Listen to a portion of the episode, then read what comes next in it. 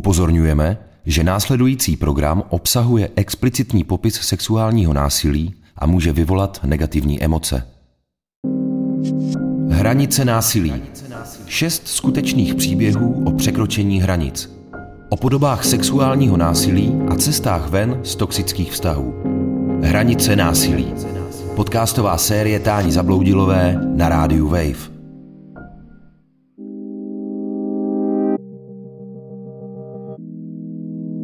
Já jsem vůbec jako nevěděla, že tohle je znásilnění. Já jsem měla pocit, že to je fakt jako jenom ten špatný sex, který byl prostě strašný, ale nevěděla jsem, že to je jako trestný čin.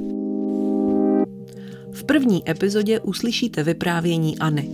Začíná v jejich 15 letech na teenagerském večírku. Ačkoliv víme, že až v 90% případů přichází sexuální násilí ze strany osob, které oběti znají, lidé si často myslí, že ho páchají zvrácení útočníci číhající někde ve tmě v parku. Podobná představa hrála roli i v tomto příběhu. Ani sama Anna vlastní zkušenost dlouho pojmenovat neuměla. U poslechu podcastu Hranice násilí vás zdraví Táňa Zabloudilová. Vyprávění bude komentovat Dana Pokorná z terapie Zlatnická, vedoucí psychoterapeutických služeb Centra pro oběti domácího a sexuálního násilí Profem. A ve druhé části epizody na něj naváží psycholožky a lektorky organizace Consent, které velmi podobný příběh, jako je ten Anin, používají jako modelový pro debaty se studujícími na českých školách. Okomentují, jak na něj studenti nejčastěji reagují.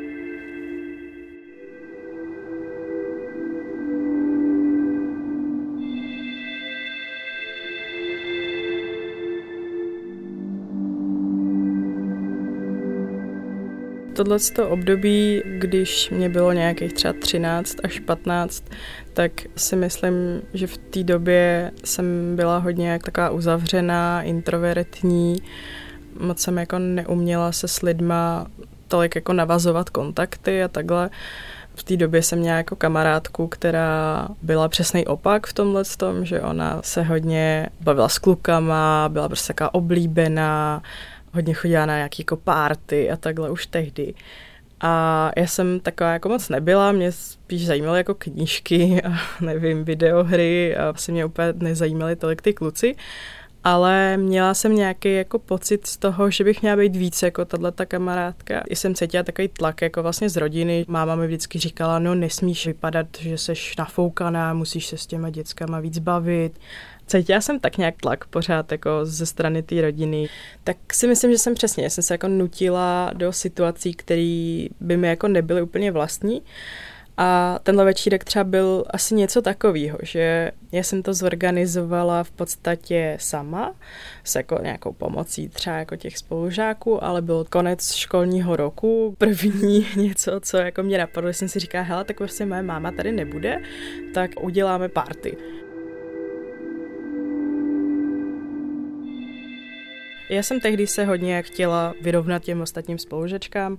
Já jsem chtěla konečně už mít toho kluka, už mi přišlo, že na tom jako mám ten čas, že o tom pořád někde čtu nebo někde vidím. Tak jsem si říkala, no tak jako já už to chci taky vyzkoušet, jako mít jako kluka. Zároveň ze všech stran už tak nějak jsem slyšela, že tady ten už jako měl sex a tady ta měla sex a říkala jsem si, no tak jako tak už asi jako je taky můj čas, ačkoliv to bylo strašně krátce po tom, co mě bylo 15. Mě bylo 15 v dubnu a tato ta akce byla jako v květnu, takže to bylo hned potom ale vůbec jsem nepřemýšlela o tom, že se něco takového stane tady na tom večírku, nebo nedělala jsem si žádný takový jako plány nebo něco takového, tak jako vůbec. Spíš jsem tak nějak jako o tom uvažovala asi celkově, že bych chtěla mít teda toho kluka a postupně s ním mít vztah a něco víc třeba ale na tom večírku mě to absolutně jako nenapadlo tohle to něco takového řešit. Takže vlastně to, co se stalo potom, pro mě byl jako velký šok. No.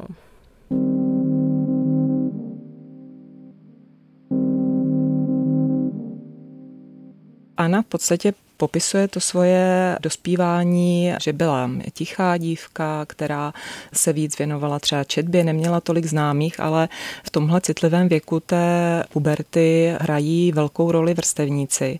Ta identifikace s těmi vrstevníky, hodně tam vstupují různé idoly, lidi, se kterými se potřebují nějakým způsobem identifikovat a vlastně trošku do pozadí vstupuje ta autorita toho rodiče a jak kdyby tam tu autoritu pro to, jak se má žít, jak se má vypadat, jak se má člověk projevovat, přebírá hodně ta vrstevnická skupina. A v podstatě Anna měla velkou touhu nějakým způsobem do té skupiny zapadnout, nějakým způsobem k ní patřit. A to bylo ještě podpořeno vlastně i těmi jejími rodiči, kteří měli různé jakoby, poznámky k tomu, jak ona se chová, jak se projevuje. Takže tam vznikl možná velký pocit nějakého jakoby nepřijetí ze strany rodičů, rodiny, možná i přátel a velká snaha nějakým způsobem se kdyby normalizovat pro to svoje okolí. Klasický asi večírek nějakých teenagerů, takže prostě alkohol, lidi, nevím, tancovali, zpívali, byl tam jako velký bordel asi a já jsem byla v tu chvíli taková jako smutná z toho, že jsem si říkala, no tak tahle ta spolužačka je tady s tímhle spolužákem, tahle ta zase s tímhle, už se to tam tak nějak jako párovalo. A já jsem cítila, že já jsem furt sama, že na mě tam jako nikdo z nich nečeká a já jsem je taky nějak jako moc nechtěla nikoho z nich, jo. Ale bylo mi smutno, že jsem sama. Tak jsem to vyřešila jako geniálním způsobem, že jsem začala víc pít. Udělalo jsem jako strašně zle a byl to jako první nějaký takovýhle moment, kdy jsem nějaký jako úplně zatmění, že si fakt jako nepamatuju třeba 20 minut, totální jako blackout. A během tady těch jako 20 minut jsem se někam odplazila a šla jsem spát. Tím, že to bylo u nás doma, tak jsem normálně si vlezla do svého pokoje, zavřela jsem dveře, vlezla jsem do postele a šla jsem jako spát. Co se stalo potom, bylo, že jsem spala, byla jsem v takovém tom bezvládném stavu, kdy člověk, když je jako hodně opilej, tak se cítí tak zvláštně, že se všechno točí, že se cítí fakt jako těžký. Tak přesně v tenhle ten moment, kdy jsem už jako spala, jsem se probudila a nade mnou byl vlastně spolužák, se kterým jsem nikdy předtím neměla žádný jako extra kamarádský vztah, byl to prostě jeden z mých spolužáků. A já jsem cítila, že on mě začal slíkat pak už nějakým způsobem jsem se jako probudila a začala jsem mu říkat něco jako, co to děláš, prostě já chci spát, nech mě bejt, nebo něco takového. Ale byla jsem fakt jako hodně unavená, opila, byla jsem prostě mimo. A on jako nepřestal a potom prostě se stalo to, že dneska už to tak můžu říct, že mě znásilnil. Že podstatě v právnickém žargonu se tomu říká, že na mě vykonal soulož. Já jsem se bránila hlavně slovně, snažila jsem se ho nějak jako odstrčit, ale neměla jsem na to tu sílu, nebyla jsem schopná mu dát pěstí a vstát a jít pryč nebo něco takového.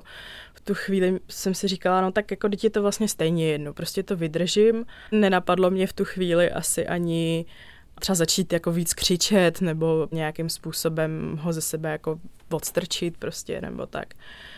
Vím, že mi hlavou proběhla nějaká taková myšlenka, jako že aspoň to budu mít za sebou. Něco takového mě napadlo, že jsem si říkala, no tak aspoň za sebou budu mít ten první sex a pak už to vždycky bude dobrý, protože o tom se vždycky strašně jako mluvilo, že první sex bolí a že to je jako hrozný a že i když člověk je připravený, takže je to jako hrozný teror. Takže jsem z toho měla strach a Sice to bylo fakt hrozně a bylo to s někým prostě, jako jsem nechtěla a nechtěla jsem v tu chvíli vůbec, ale v tu chvíli jsem jako nebyla schopná nějak jako víc se ubránit nebo říct teda jako, že fakt to nechci.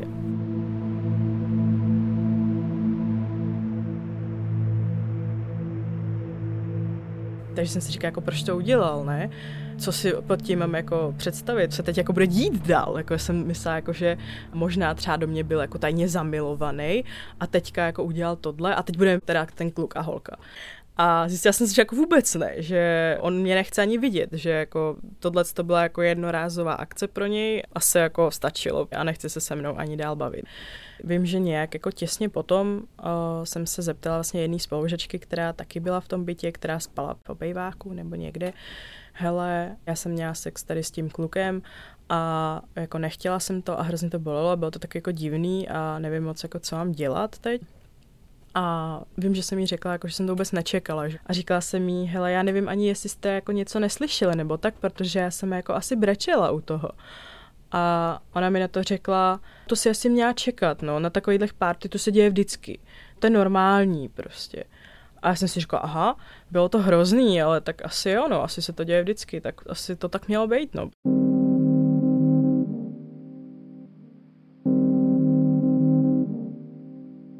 My jsme slyšeli Anu, jak popisuje tu reakci spolužačky, když se poprvé svěřila, co se stalo, protože sama se v tom potřebovala zorientovat, eh, neporozuměla té situaci, cože se to s ní dělo a přišla tam taková jako normalizace, bagatelizace ze strany té spolužačky, že v podstatě tohle se na párty děje, s tím musíš počítat. A je třeba si uvědomit, a měl by si uvědomit každý z nás, že záleží na každé reakci. A že ta první reakce, kterou vyšleme k člověku, který má zkušenost se sexuálním násilím, může rozhodnout o tom, jestli ten člověk vyhledá následně odbornou pomoc, nebo jestli se zavře a jestli si vlastně i pro sebe řekne dobře, tak jsem to asi nějak špatně uchopila nebo špatně pochopila, nebo je to normální, normálně se to děje, jsem asi hysterická, přeháním a podobně. Takže tohle je vlastně jedna z cest, jak eh, ta společnost nebo i to nejbližší okolí svým způsobem přenáší zodpovědnost za to páchané násilí na tu oběť samotnou. Řekla jsem tehdy mámě, že jsem jako měla první sex, protože moje máma byla vždycky taková, jako, že musíš mi to hned říct, aby jsme prostě šli na ginekologii a napsali ti prášky a musíš mi říct, až budeš mít nějakýho kluka, ne, protože se asi bála, že ho těhotním nebo něco. Vím, že na mě s tím hrozně jako tlačila a přesně, já jsem žádný kluka neměla, sex jsem taky neměla a máma mi furt říkala, musíš mi to říct, až to bude. A já furt, tak, no a furt to není, že jo, tak jako, co ti mám říkat to bylo pro mě taky jako docela nepříjemný a tak přesně díky tomu, že máma pořád se mě na to ptala, tak jsem jí to teda jako řekla, že jako už to teda proběhlo. No a ona se mě pořád ptala, jo a jaký je to kluk, jo a budete spolu chodit, jo a kdy mi ho představíš a už jako viděla svatbu. A já jsem jí na to musela říct, že je to prostě kluk, který se mi nelíbí, který ho nemám ani moc ráda a že to bylo nějakým jako asi omylem, ale že nevím. Takže po tady té zkušenosti jsem neměla chuť jako vůbec nikomu nic říkat, nemít sex nikdy v životě a vůbec jako nemyslet na žádný takovýhle aktivity. To jako pro mě bylo tak strašně jako traumatický v tu chvíli, že jsem si říkala jako, že no tak tohle ne, tohle není pro mě prostě.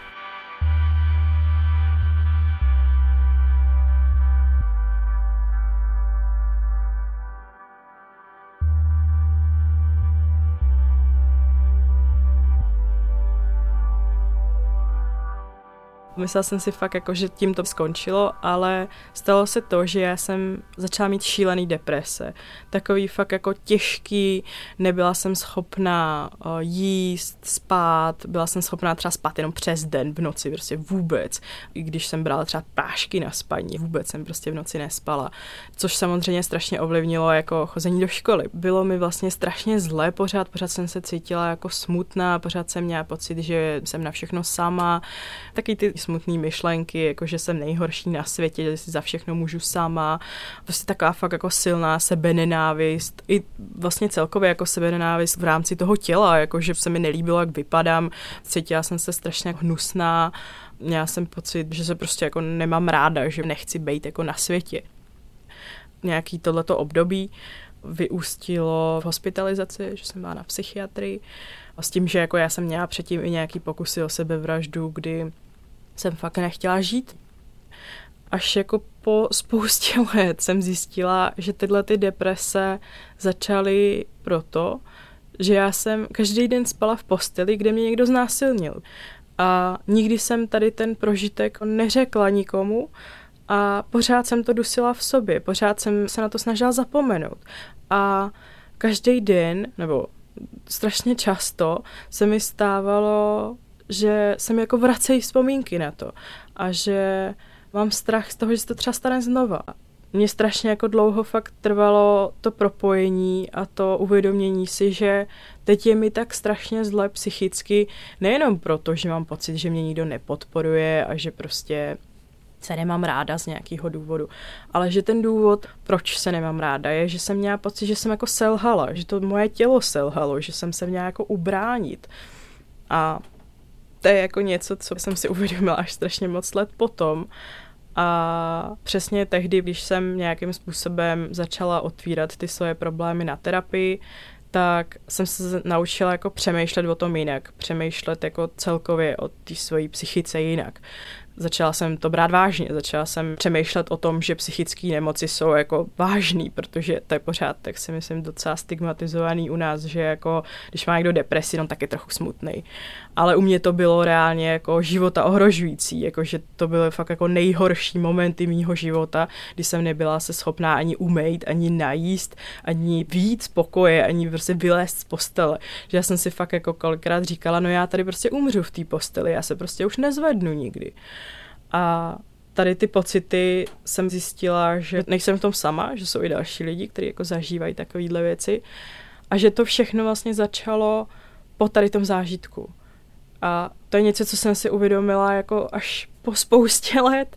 Přitom teď je to úplně jasný, teď jako když se na to takhle dívám, no tak jako jasně do nějakých 15 jsem žila třeba jako občas smutná, ale relativně prostě jako normálně a v nějakých jako 15-16 se stal takový zlom, že jsem najednou přestala chodit do školy, že jsem prostě nebyla jako schopná normálně jako fungování.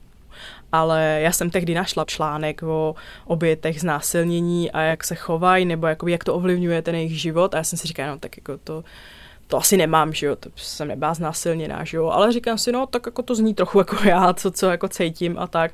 A říkala jsem si, no tak znásilněná jsem nebyla, to přece věděla, ne?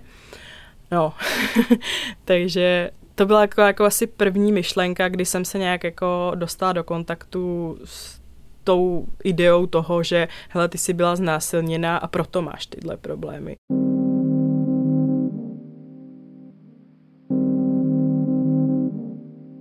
Ve chvíli, kdy už došlo k pojmenování toho spouštěče, tak uh, už se tam propojí ty předchozí prožitky, to předchozí vnímání světa, sebe, to každodenní prožívání, protože tahle zkušenost, uh, byť se ji snažíme zapomenout, potlačit, vytěsnit, tak uh, stále nějakou formou, nějakým způsobem vstupuje opravdu do toho každodenního života. To znamená, že se objevují poruchy spánku, poruchy jídla, poruchy soustředění, je tam nějaké stížené navazování sociálních kontaktů, mohou tam být zhoršené školní výsledky. Je to opravdu něco, co se odráží do každodenního života toho daného člověka aniž by ten člověk měl třeba zvědomeno nebo pojmenováno, že se to váže právě ke zkušenosti se sexuálním násilím. A ve chvíli, kdy si Anna vlastně zvědomila to, že tím spouštěčem je ta místnost, ve které dál vlastně žije, ve které každý večer usíná, že to je místo, kde došlo ke znásilnění, teprve tam je vlastně ten problém najednou jasně pojmenován.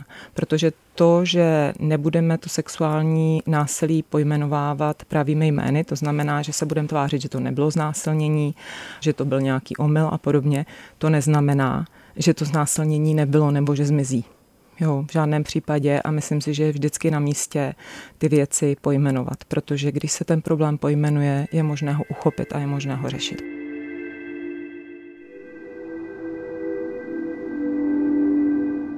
Pak trvalo ještě jako spousta let, kdy jsem byla nějakým způsobem schopná si to jako vůbec sama v sobě připustit, co se stalo, jak to proběhlo. Já jsem měla i dost dlouho jako takovou jako až amnézi, že jsem si jako to přesně nepamatovala. Asi díky té terapii a díky tomu, že jsem se začala jakoby pitvat v té minulosti, tak jsem po několika letech přišla prostě se svým terapeutem a řekla mu, hele, já si myslím, že jsem byla jako znásilněná. Nejsem si tím teda úplně jistá, ale četla jsem si něco o tom a takhle to proběhlo. No a cítím se pořád jako blbě. Tam se tehdy stalo to, že on to nějakým způsobem jako neuchopil. On mě řekl na to něco jako, že je mu to líto, že to je traumatizující záležitost a jestli to chci nahlásit na policii. Což bylo poprvé, když jsem se jako dozvěděla o tom, že to můžu hlásit na policii. Já jsem to vůbec jako nevěděla třeba. Jsem vůbec nevěděla, že znásilnění, který se stane jako u vás doma v podstatě, je něco, co můžu jako zavolat na policii, hele, teďka jsem byla znásilněna. Já jsem si myslela, jako, že to můžu udělat jenom v případě, že mě někdo jako přepadne. Já jsem vůbec jako nevěděla, že tohle je znásilnění. Já jsem měla pocit, že to je fakt jako jenom ten špatný sex, který byl prostě strašný. Ale nevěděla jsem, že to je jako trestný čin. Vůbec, prostě jsem jako netušila, to vím až dneska. A tehdy poprvé, když mi jako ten terapeut řekl, hele, a nechceš to teda nahlásit na policii, tak jsem o tom poprvé jako začala uvažovat, to je vlastně asi něco fakt jako hodně vážného, když se to hlásí na policii. Tehdy jsem mu řekla, že ne, protože jsem to nechtěla znova otvírat. Myslela jsem si, že by to bylo znova traumatizující otevírat tu zkušenost. I jsem si říkala, uběhlo strašně moc let, ten člověk možná si to ani nepamatuje. A jak bych vypadala, že jo?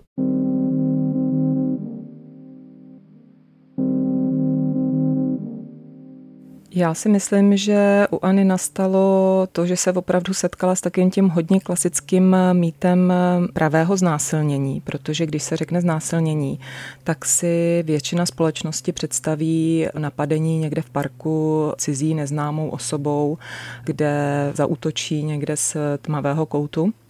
Ale důležité je říct, že většina případů znásilnění, sexuálního násilí se děje ze strany neúplně neznámého pachatele. A může to být jak blízký člověk, ať už v rodině, ať už ze školy, tak to může být nějaký vzdálenější známý. Nicméně nemusí to být úplně cizí osoba. I v tu chvíli se jedná o znásilnění. Myslím si, že je to hodně důležitý moment tady v tomhle případu, protože tam pomohl vlastně eh, pro Anu k tomu uvědomění si závažnosti celé té situace a zároveň bych chtěla říct, že je vždycky hrozně důležité podat tyhle informace všem, kteří mají nějakou zkušenost se sexuálním násilím, ale měly být ruku v ruce se všemi dostupnými informacemi, jak vlastně eh, následně probíhá vyšetřování, co se bude dít, eh, protože ten člověk musí mít možnost se sám rozhodnout, jestli ta cesta toho trestního oznámení je tou jeho cestou. A z našich zkušeností vyplývá, že většina lidí se zkušeností se sexuálním násilím tohle nemá úplně jako první myšlenku v hlavě, že by to chtěla řešit po té trestně právní rovině a že jim jde vlastně o to dostat nějaký prostor pro to, aby si to mohli sami zpracovat.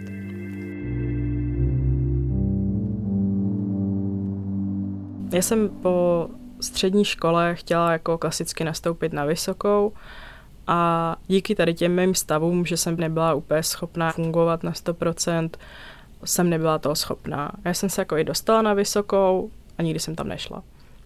Tak okolo toho 21. roku, kdy jsem si jako našla práci a začala jsem si tak uvědomovat, že nechci jako zůstat na invalidním důchodu s tím, že mám depresi. Já chci prostě chodit do práce, chci si třeba dodělat školu, chci normálně jako fungovat a už jsem byla taková jako naštvaná, ale tak jako zdravě naštvaná, tak tehdy si myslím, že se to jako tak nějak zlepšilo. To, že jsem začala na těch terapiích mluvit tady o těch věcech, nejenom o tom traumatickém zážitku, ale celkově, jakože jsem se naučila vlastně mluvit o tom, jak se cítím, popisovat své emoce, nejenom říct jako špatný. to mi jako hodně pomohlo. A myslím si, že mi hodně pomohlo potom i to, že jsem to začala říkat kamarádům, začala jsem to říkat v rámci sebepéče prostě ostatním lidem. To si myslím, že mi strašně pomohlo. Já mám pocit, že čím víckrát to řeknu, tím menší ten problém je. Ta největší změna je asi v té komunikaci, že jsem našla nějakým způsobem možnosti toho, jak vyjádřit, co se děje, co mě trápí, udělat nějakou jako sebereflexi Plus samozřejmě to, že teďka bych řekla, že jsem docela stabilizovaná, že jako chodím do práce a funguju, mám přítele, mám normálně jako vztah.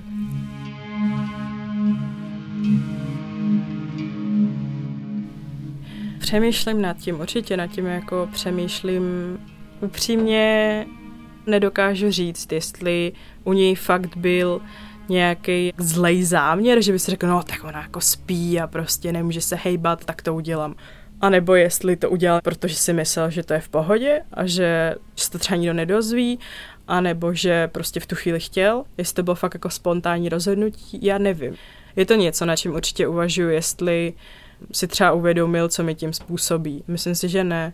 Reálně si fakt nemyslím, že by to byl nějaký zlej člověk, který mě chtěl jako zničit. To si asi úplně nemyslím, no. Což mi vlastně dost pomáhá v nějaké cestě za nějakým jako odpuštěním. Ani ne tak, že bych jemu chtěla odpustit, ale spíš sobě a spíš to vzít jako něco, co se prostě stalo. Vždycky, když o tom tak přemýšlím, tak si říkám jako, že Teď to nemůže být příjemný ani pro toho kluka, když ta holka je stuhlá a brečí. Teď to přece jak musí vědět, že i kdyby neřekla ani slovo, tak když brečí, je to jasný signál, že něco není v pořádku.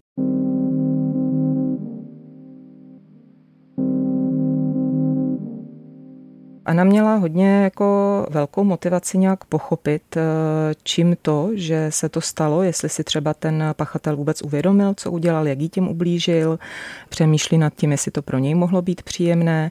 Vlastně si tam eh, v rámci vyrovnávání se s tou situací přemýšlí nad tím, jestli třeba to eh, nemohl být kluk, který třeba tajně miloval, že to třeba jenom jako si toho nevšimla nebo to nějak jako nepochopila. Já si myslím, že je hrozně důležité v tenhle moment říct, že veškeré sexuální násilí opravdu není o nějaké jako potlačované touze, nezvládnuté touze, ale že je to většinou záležitost eh, víc kontroly a moci nad eh, tou obětí a že tam let kdy vstupuje jenom jako dostupnost toho objektu. Ten člověk najednou jako může, může si to dovolit.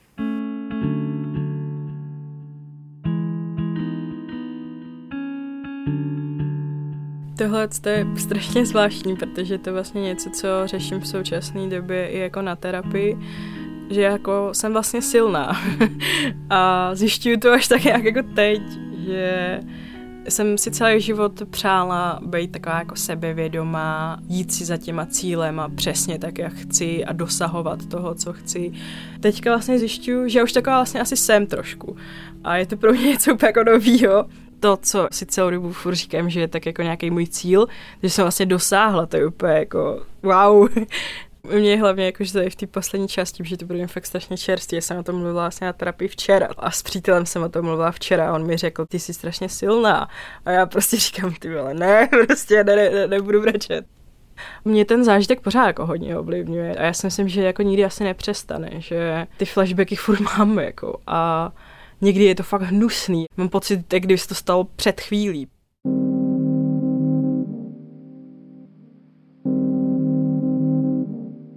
Já si myslím, že Anna velmi dobře vnímá i ten vlastní pokrok, který v té situaci udělala, má velkou sebereflexi, podařilo se jí stabilizovat, funguje v takovém tom každodenním životě, má vztah, chodí do práce, přetrvávají tam nějaké jakoby pozůstatky po prožitku toho traumatu, což je normální, což je přirozené.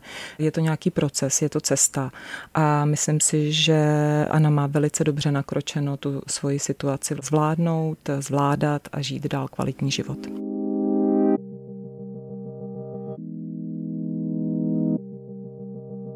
Slyšeli jste vyprávěníAny, které komentovala psychoterapeutka Dana Pokorná.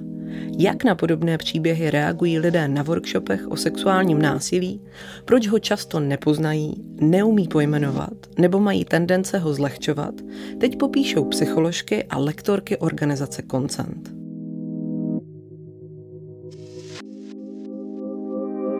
Já bych chtěla zmínit to, že všechny reakce, které v tom příběhu ta Anna měla, všechny ty chování v průběhu toho, co se dělo, tak byly úplně adekvátní, že občas právě se mluví o tom, jak se člověk měl v té situaci bránit nebo jak měl reagovat jinak a potom, když si to zvnitřníme, klademe na sebe takový nároky. Sami si vyčítáme, že jsme třeba dostatečně nahlas nereagovali, že jsme dostatečně nevyjadřovali, že nechceme.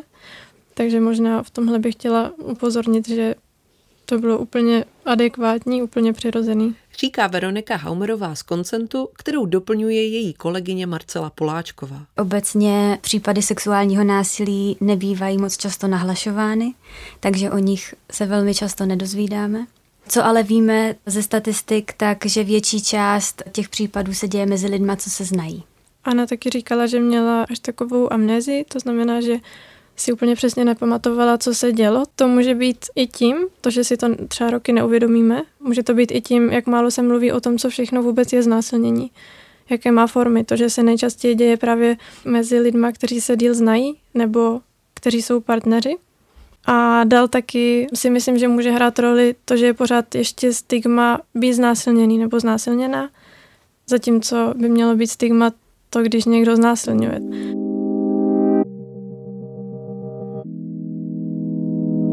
Mně tam ještě přišla výrazná ta myšlenka toho, že když se to děje doma nebo s někým, koho známe, teď mám na mysli teda sexuální násilí, tak je to jenom špatný sex třeba, nebo je to něco, co se má vydržet, co jde nějak přečkat.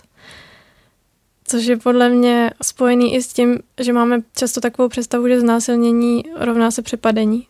Podle obou psycholožek mají často nesprávnou představu o typickém pachateli sexuálního násilí i lidé, kteří s ním mají zkušenost. Na základě široce sdíleného mýtu o násilníkovi z parku ji mohou sami zlehčovat. Podobně jako Anička si nemusí uvědomovat, že prožili znásilnění. Rozebíráme příběh, ve kterém dojde ke znásilnění ve spánku a tomu znásilnění předchází to, že spolu popíjí alkohol. A je vidět, že to téma alkoholu hodně rezonuje s dospívajícími a hodně se zabývají tím, jestli pili moc, jestli měli pít, jestli vlastně holka, která v tom příběhu byla znásilněná, jestli se měla víc hlídat. A taky, co mně přijde zajímavé, že mají takovou představu o tom, že ten alkohol nějak úplně zatemní mysl a že vlastně člověk potom neví, co dělá. Tím pádem mají tendenci třeba ospravedlňovat vlastně toho, kdo se dopustil toho násilí pod vlivem alkoholu. Takže si myslím, že panuje právě nějaká jako milná představa o tom, co nám ten alkohol vlastně způsobuje a že spíš posouvá ty hranice toho, co nám přijde společensky akceptovatelné, než to, že by v nás vyvolával najednou nezvladatelnou sexuální touhu, kterou nejde ovládnout jinak, než někoho znásilnit. Je vlastně úplně absurdní jako takhle o tom uvažovat. To, s čím se opakovaně setkáváme, je téma toho, jak má ten člověk zareagovat, když ho někdo tady tím způsobem napadne, nebo je k němu násilný. Takže vůbec to, že se má nějak bránit, že má nějak křičet, tam v tom příběhu to taky zaznívalo, že třeba to nešlo, nebo to tu Anu nenapadlo, tak to je taky téma, o kterým se často bavíme, protože je nějaká představa toho, jak ten člověk má správně zareagovat nebo co nejvíc zareagovat, ale je to mýtus, zase to točí pozornost tomu, co má dělat ta oběť nebo přeživší znásilnění, na ten pachatel jinak. Zároveň se na těch workshopech taky věnujeme různým právě mýtům nebo názorům, které ve společnosti pořád ještě potkáváme. Bavíme se o vyzývavém oblečení, o tom, jestli sex ve vztahu je nutnost, o tom, jestli muži chtějí sex víc než ženy a tak. Vždycky necháme studující na to vyslovit názor a potom probíráme teda, jak se věci mají.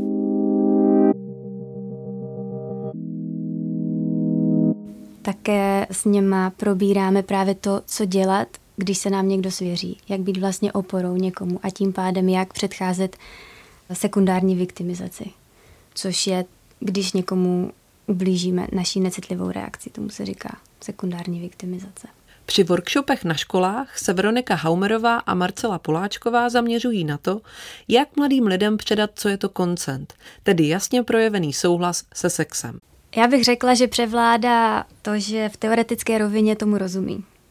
Že jim to vlastně přijde docela pochopitelné a srozumitelné. A až potom, když probíráme ty konkrétní příběhy, tak se najednou ukáže, že to má určité limity, to, jak to chápou. A soustředí se na to, jak to může být těžké rozpoznat ten souhlas a hledají důvody vlastně, proč eh, to možná nešlo poznat a že máme málo informací v tom příběhu a přenáší tu pozornost na to, jak to měl těžké ten pachatel a co mohla udělat ta oběť. Že mohla ten souhlas, nebo spíš nesouhlas, vyjádřit důrazněji, vícekrát, mohla k tomu připojit ještě neverbální projev nebo odejít – a v takové chvíli se právě snažíme tu jejich pozornost přenést zpátky k tomu pachateli, co mohl udělat on. Že se mohl zeptat, že se mohl ujistit, že přece jenom nějak vnímáme i neverbální projev toho člověka a když třeba nějak stuhne, tak je to taky informace, kterou vnímáme a potřebujeme s ní nějak pracovat a zjistit, o čem ta reakce je. Někdy mají lidi představu, že se to dá vydržet tím pádem, není na místě změnit názor v průběhu. Že vlastně by to ten člověk měl dodělat. Když už to inicioval, nebo když už s tím jednou jak kdyby souhlasil, tak už to mohl dotáhnout do konce. Tak o tom taky s dospívajícími, a nejenom s dospívajícími mluvíme, že to tak není. Lektorky upozorňují, že lidé mají často silně zakořeněnou takzvanou víru ve spravedlivý svět. Je pro ně těžké důvěřovat obětem sexuálního násilí, protože ji nabourávají. Proto mluví o tom, že se oběť měla víc bránit, místo aby vinu přisuzovali pachateli násilí. Psycholožky na workshopech vysvětlují i to, proč může být někdy těžké reagovat a bránit se, ať už fyzicky nebo slovně. My se současně bavíme o tom, že souhlas by měl být nadšený, což souvisí s tou sexuální touhou, že by nás měla do sexu motivovat naše vlastní sexuální touha nebo chuť ten sex zažít. Rozebíráme příběh, ve kterém dochází k nějakému citovému vydírání a ten vydíraný to na konci vzdá. Přestane se vlastně bránit. Tohle bývá zajímavá diskuze, protože pokud by ten pachatel nutil toho člověka fyzicky, tak by v tom měli víc jasno. Ve chvíli tam dochází k tomu psychickému nátlaku a on to jako vzdá na konci, tak jim přijde, že s tím vlastně tak nějak souhlasí a že tím pádem o násilí nejde. Že je pro ně rozpoznatelnější, pokud je do toho sexu člověk donucený fyzickým násilím.